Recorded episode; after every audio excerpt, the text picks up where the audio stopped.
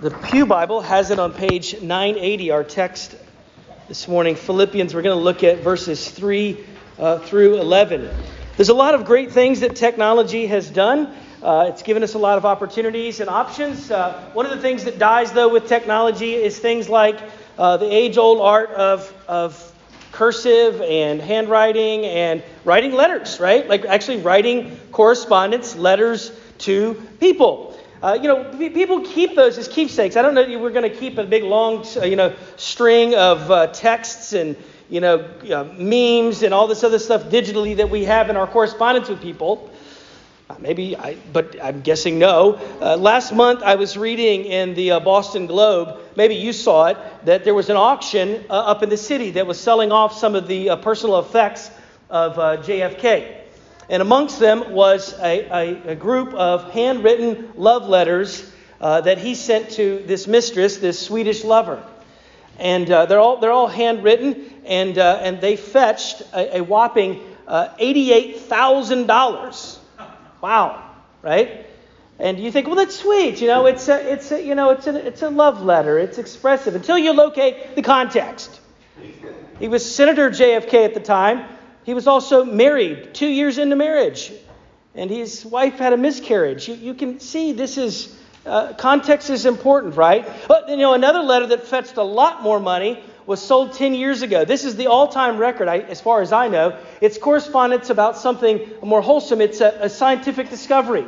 Maybe some of you remember uh, the name uh, Watson and Crick, but uh, there was a, a, a pair of uh, British uh, microbiologists. One of them was Francis Crick and his partner James Watson, and they discovered uh, the, the nature and the makeup of a molecule and the DNA, right? The, the, they, they discovered this, and to put it more bluntly, they really discovered how it is that we impart life one to another in this, right? Through this, this DNA. It was their, their uh, discovery on that last day of February 1953. They had this kind of, you know, voila moment when suddenly they realized how everything must fit together within the molecule, molecule for it to work. And so uh, Francis decided to write, as his custom was, a letter. And uh, to celebrate this, he wrote this letter to uh, his son, to Michael, uh, who at the time was 12 years old. He was living off at a boarding school, and he, he, he, he details a handwritten letter. His son loved, uh, you know, secret code and stuff like this. He knew it would be fascinating. So he says, you know what? We've discovered something today and uh, it's, it's revolutionary. And he even drew on this handwritten note the what? The double helix. Uh, uh, he, drew, he drew a sketch of it in this handwritten note to his son. It's probably the first and only major scientific discovery that was taken to pen and first accounted with a letter that ends with lots, lo- lots of love, Daddy. the letter, the letter, kid you not, fetched six million dollars at auction ten years ago. It's valuable to somebody. It is valuable. You know, down through the ages, the years, correspondence from celebrities and leaders and scientists, correspondence and letters have been sought after. The likes of Napoleon and Lincoln and Churchill and Einstein, they, they've been collected. They've been, they've been preserved. They've been studied. People want to, to research and take them apart. But out of all of that correspondence, and of all those people, none of them even comes close to the popularity and the wisdom that we see collected in the 13 letters written by this unlikely convert, convert that we now know as the Apostle Paul. None of it has been studied or valued as so greatly. And once again, context matters, right? Uh, the, the church in Philippi is who he writes to. It was a church that he has warm affection for, as we will discover. He has history with because uh, they were a people uh, who he, he uh, was instrumental in leading to faith and starting a small church in the city uh, amongst uh, a group of people. And he stayed in touch with them, and they were, they were in an ongoing way committed to him. And there was correspondence that went back and forth. The church in, in Philippi, this Roman colony, was, was was you know, persecuted. They were threatened. They, they had things in opposition to them. And now, by the way, just another important detail of context Paul, we know as a fact, he testifies, is writing this letter in prison. So he's in chains and shackles writing this letter, which comes, you know, it's an important point of reference when you think about kind of the theme and the reference for this letter.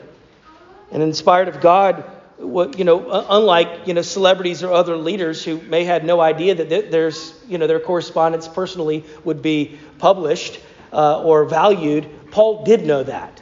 He, he knew it would be circulated. He even says in 1 Thessalonians 2 that these are God's words, inspired of God. So he writes to the church in Philippi, and we're going to over listen to this letter. I invite you to stand in honor of God's word. He writes with authority, he writes with tenderness, he writes with encouragement. Hear this God's word. Philippians 1, we'll look at verses 3 through 11. I thank God in all my remembrance of you, always and in every prayer of mine for you, all making my prayer with joy because of your partnership in the gospel from the first day until now. And I am sure of this, that he who began a good work in you will bring it to completion at the day of Christ Jesus. It is right for me to feel this way about you because I told you in my heart both in my imprisonment and in the defense of the confirmation of the gospel.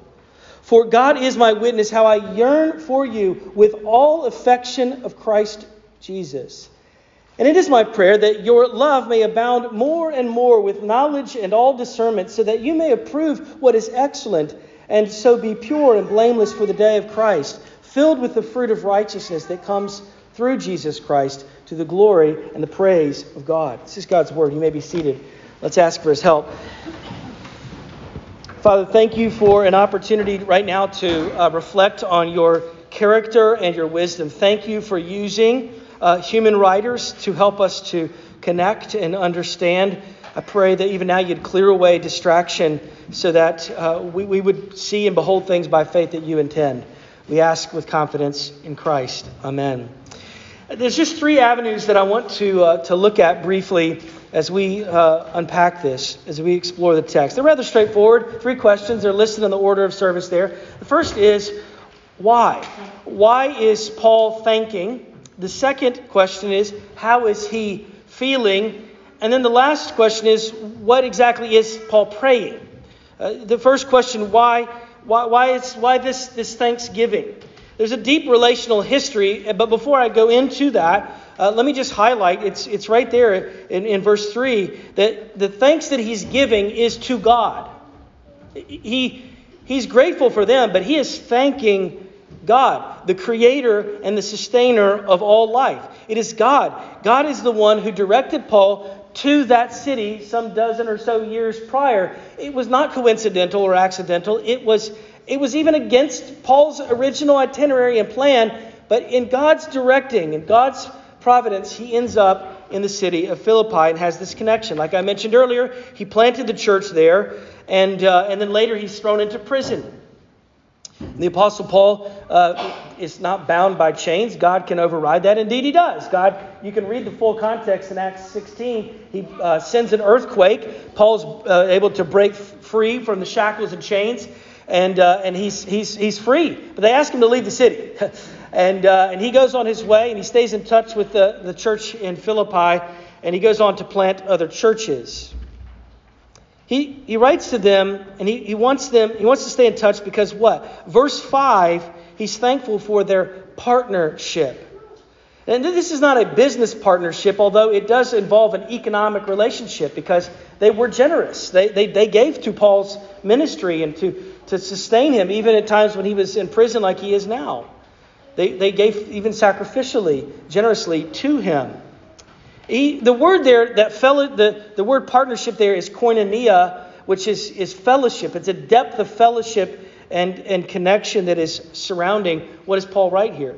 The, the good news, a partnership in the gospel that uh, good and sweet news of God toward us. The second reason that he prays with thanksgiving to God is because he knows their sincerity, he knows their growth, he knows that their commitment to following Christ was a lasting one. Even in the face of, various temptations and threats, their faith was, was steadfast. It wasn't flawless, but it was a faith that was steadfast.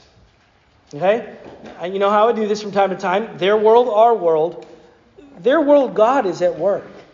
Our world, God is at work. God is at work in your life Every one of you right now. Every, every single one of you. Now, you, you, you know how it is. I, I know how it is. Sometimes I see it. Uh, sometimes I appreciate it. Uh, sometimes I, I, sometimes I experience it. Sometimes I resist God's working. Sometimes I ignore it. Sometimes I participate. Sometimes I just, I, I, I just want to walk away.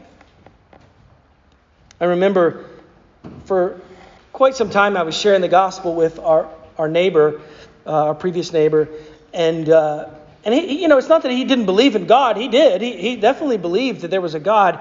Uh, but he, he, he kind of preferred a God that was, I don't know how else to put it except say small and on the sidelines. And, and, and, and he thought I was over the top about Jesus. And, and that's okay. But one day, I remember him re, uh, recounting to me uh, an event that happened in his life. He, uh, the, the weekend prior had been in a, a, a horrible accident, and he came away entirely unscathed, even though his car flipped over and he was hanging uh, you know, top down, you know, the, the wrong way, wheels up, top down in the car, broken glass looking at oncoming traffic. And I looked at him, I said, Danny, do you see the mercy of God in all this? He said, Yeah, I do. I, I, I can't deny it. I, there's no explanation except that God spared me.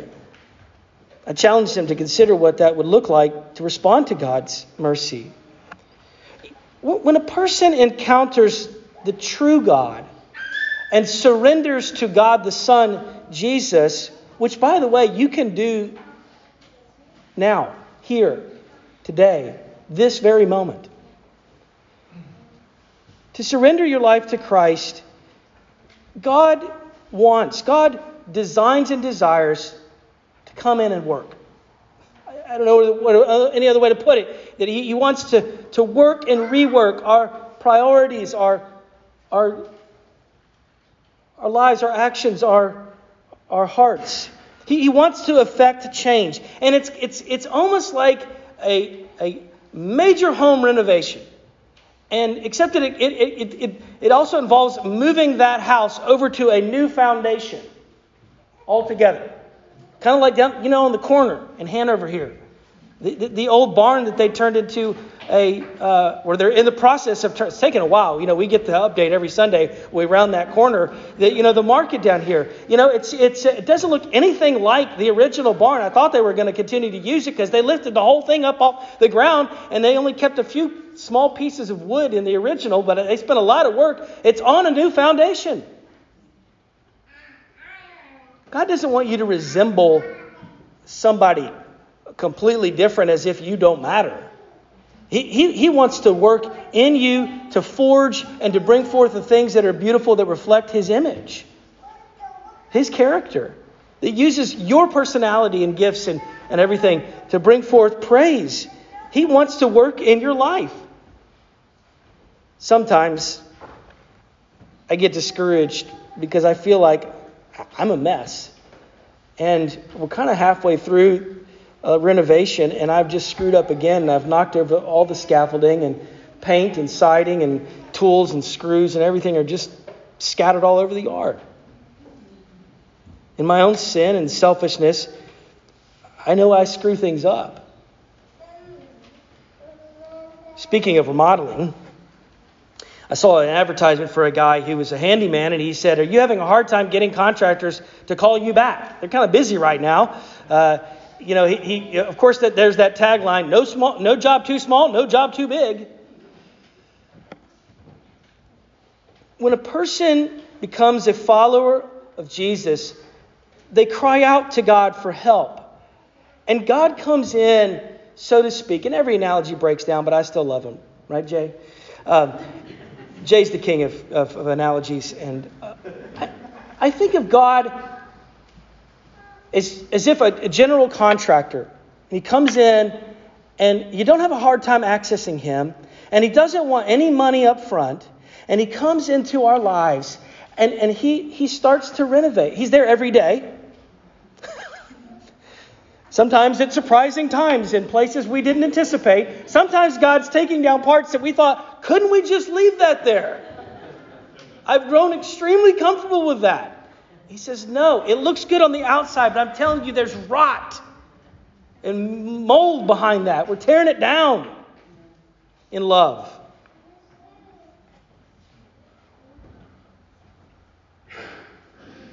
What does he ask from us? Trust. Surrender. It's his work. It's not your work. You didn't hire him. It's his work. And that's why verse 6 tells us so explicitly Paul writes of them, I'm sure of this, that he who began a good work in you, not talking about him, talking about God, will bring it to completion to the day, at the day of Christ Jesus. How's he feeling? I've already kind of spilled over to this question, but how is Paul feeling toward them? Well, the first thing he, we can see here clearly is that he has confidence, that he has a sense of assurance. God wants the Christians in Philippi to know and experience this assurance as well, this encouragement and confidence for you as well, followers of Christ many millennia later. I said earlier that the Philippians' faith was, was steadfast. But who's holding fast? You, you, know what it's like. If you see a child, like a really small child, and uh, not an above average child, which all of you people think yours is, but just a, just a toddler in the water with no life vest on, it's a scary sight. I, I know, I was a lifeguard for many years. It's a completely different story if the child without life vest is being held by the parent. Right? And you, you, know what it's you know what it's like. You'll probably see it this summer at the water park, at the beach, or whatever in the wave pool. You'll see a child, and, and they will be holding on with a, a death grip seen by no other, as if their life very depended on it. And it does not, because it's the strength of the parent's arm that holds them.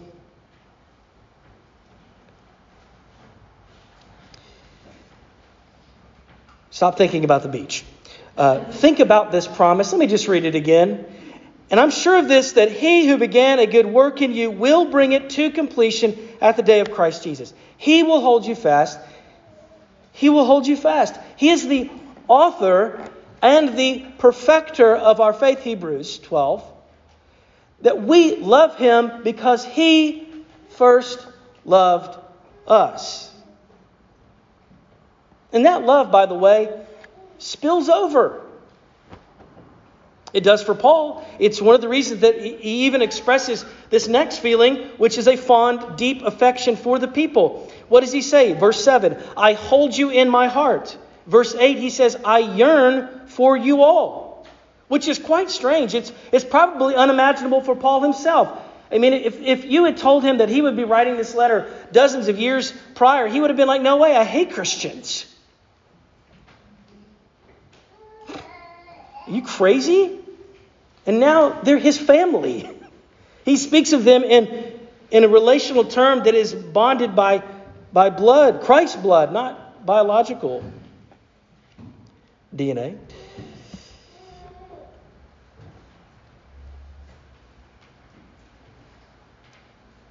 The other feeling that Paul has, and I, I just skimmed over verse 4, is something that is mentioned there, but mentioned all throughout the letter, and it is joy. He is experiencing joy. Verse, verse 4 always in every prayer of mine, making, with, making all my prayer with joy. We already talked about that in part last week. Of course, our happiness in life is an emotion. Uh, it's it's, it's a natural emotion. It's a natural emotion when things are going really well. It's, it's a natural emotion that vacates when things are not going well circumstantially. Wow, that's profound. Um, our happiness is an emotion, but joy is no mere emotion. I'm not saying it's not at all, but it's no mere emotion. That's obvious because Paul is writing this from prison. And he's not loathing and whining and grumbling. He has joy that's spilling over, encouraging them towards joy. I said this last week, and I, just have to revisit it. Joy is a spiritual grace. It's not. Joy is a spiritual grace. It is not a circumstantial coincidence. True joy. It cannot be lost. true joy because it's from God. It's natural for something to rob our joy, but not but not God. And we need to hear this in a world that's filled with a lot of uncertainty, disappointment, broken trust, broken promises, uncertainty, stress, anxiety. There is a blessing. There is a, a greeting that the whole letter started with grace and peace to you in Christ that comes to us and it, it translates over into joy, a joy that is authored and anchored not in the natural, but in the supernatural outside of us. We said it last week, the quote from C.S. Lewis don't let your happiness depend on something you can lose. You can just put joy in there. Don't let your joy depend upon something that you could lose. Last question What is Paul praying? That's where verses 9 through 11 come in. He's, he's praying that they will have an abounding love uh, for one another. This is, this is not romantic love. This is, this is humble, sacrificial love that produces things like unity. But lest we uh, agree with the Beatles, all we need is love, Paul, Paul's very clear that there's something, uh, something more. Let's look at it together. My prayer, verse 9, is that your love may abound more and more. And then he couples it with knowledge and all discernment. A while back, I was over in Marshfield at the, the, uh, the drive through car wash. And uh, we were in line, and the, the lady in front of me in her, her little mini SUV uh, um, was, was there with her window down. She was giving payment. And then the guy says, Pull forward and, uh, and then put it in neutral. And take your foot off the brake to make sure it's in neutral. Boom! She lunges forward, and I see her practically disappear into, you know, the, uh, as if she's going to just take out the whole car wash. And the last glimpse that I get of that car lunging forward is her bumper sticker. And here's what it says Stupidity kills.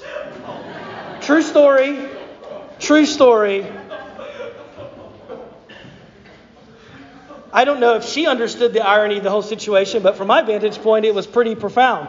So, all this to say, uh, why would we why would we desire knowledge and discernment? I mean, there's a, there's a whole list of reasons that we should desire for us, for for people, for our families, and we want we want knowledge and discernment. Why? It should not be just for self preservation, that would be a self centered discernment and knowledge. It's not to be something that just keeps us from looking stupid or, or dying in an uh, avoidable accident. The discernment and knowledge that he prays for, and by the way, all, all of us fail. We, we, we, every one of us to a person ends up doing things we regret we make decisions that proved foolish, and we say to ourselves, What? I should have should have known better. Discernment involves more than the knowledge of good, better, best. It involves more than the knowledge of what is right and wrong. It's not less than that, but it's more. I hope that makes sense. Discernment and knowledge from God Paul's reason is grounded somewhere else. Let's read together verse 10, part of 11. So that, he prays for this knowledge and discernment, so that you may approve what is excellent, and so be pure and blameless for the day of Christ, filled with the fruit of righteousness. It's ethical, it's, it's, it's moral. It, it's, here, Paul is somewhat future looking. This is a knowledge and discernment. This is a work of God that produces transformation. Yeah, I know. You list those kind of things. Ooh, righteousness. It almost sounds self righteous. It sounds boring. It sounds nerdy. It sounds stodgy. Irrelevant. But I'm telling you, it is relevant. And here's why. You think about our culture. You think you can you can contemplate the trajectory of so much of what we see in the desire for self-fulfillment and self-expression and self-indulgence on a destructive path. Don't tell me these virtues are irrelevant. For Paul to pray these things, as one commentator, Dennis Johnson, put it so well, Paul was boldly countercultural. He was not preoccupied over the latest fad that the Greco Roman high society was abuzz about.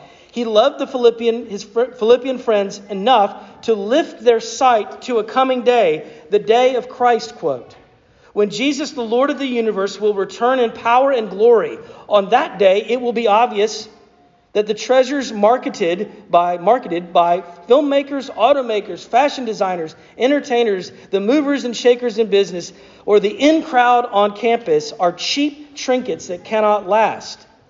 Then everyone will stand before God's throne, compelled to look into the soul piercing eyes and to realize that He reads every hidden thought and shameful secret. Are you with me? If you, if you fell asleep, would you please wake up? Two times this phrase is mentioned. In verse 6 and verse 10, it is the day of Christ. It's coming. And he is a blameless judge. And we desperately need a new and different record than our own. I do. You may not be comfortable with what I just said. But it is either dead true or dead false wrong. Not, not, not, a, not a thing in between. And every bit of it hinges on this whether or not Jesus is dead or whether he is alive.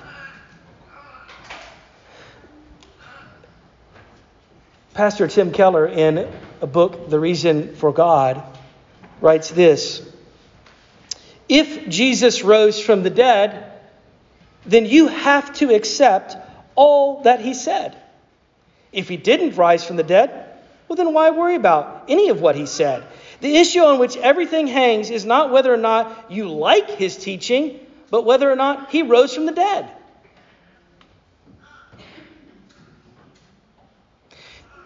In the opening of this letter, Paul kind of foreshadows different themes that he has in, in view and in mind coming up unity, joy, affection, love. But Paul knows it's not about him, and it's not about them, and it's not about us. It's all centered on the God man.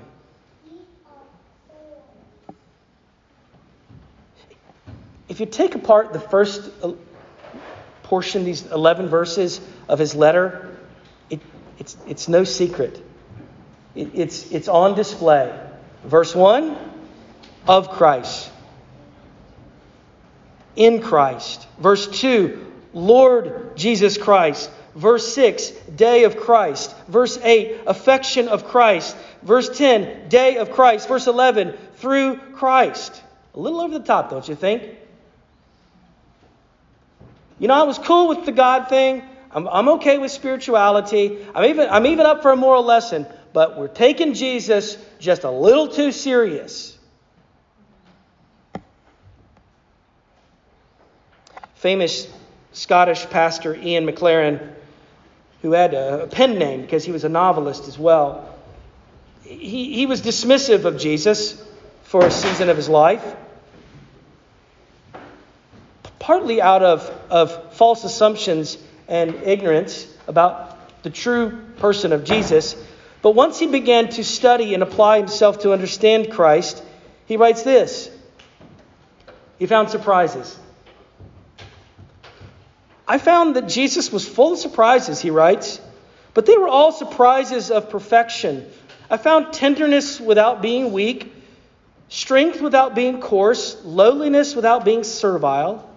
He had conviction without intolerance, enthusiasm without, without fanaticism, holiness without Phariseeism, passion without prejudice. This man alone never made a false step. No one has yet discovered what Jesus ought to have said. I want to know this man. I want to follow Jesus. Do you? If you do, here's my prayer. Maybe you would pray it yourself. I know that I'm a mess with sin and, and blame and guilt. I know that I'm forgiven because of the life and the death and the resurrection of, of Jesus. And when he returns, I want to have fruit to show. And I know that I can't tie that on or manufacture that fruit. And that's why Paul prays in this very last verse. It's so fitting, his desire, verse 11, that they would be filled with the fruit of righteousness. Don't miss it, that comes through Jesus Christ to the glory and praise of God. Only through and with Jesus. Let's pray.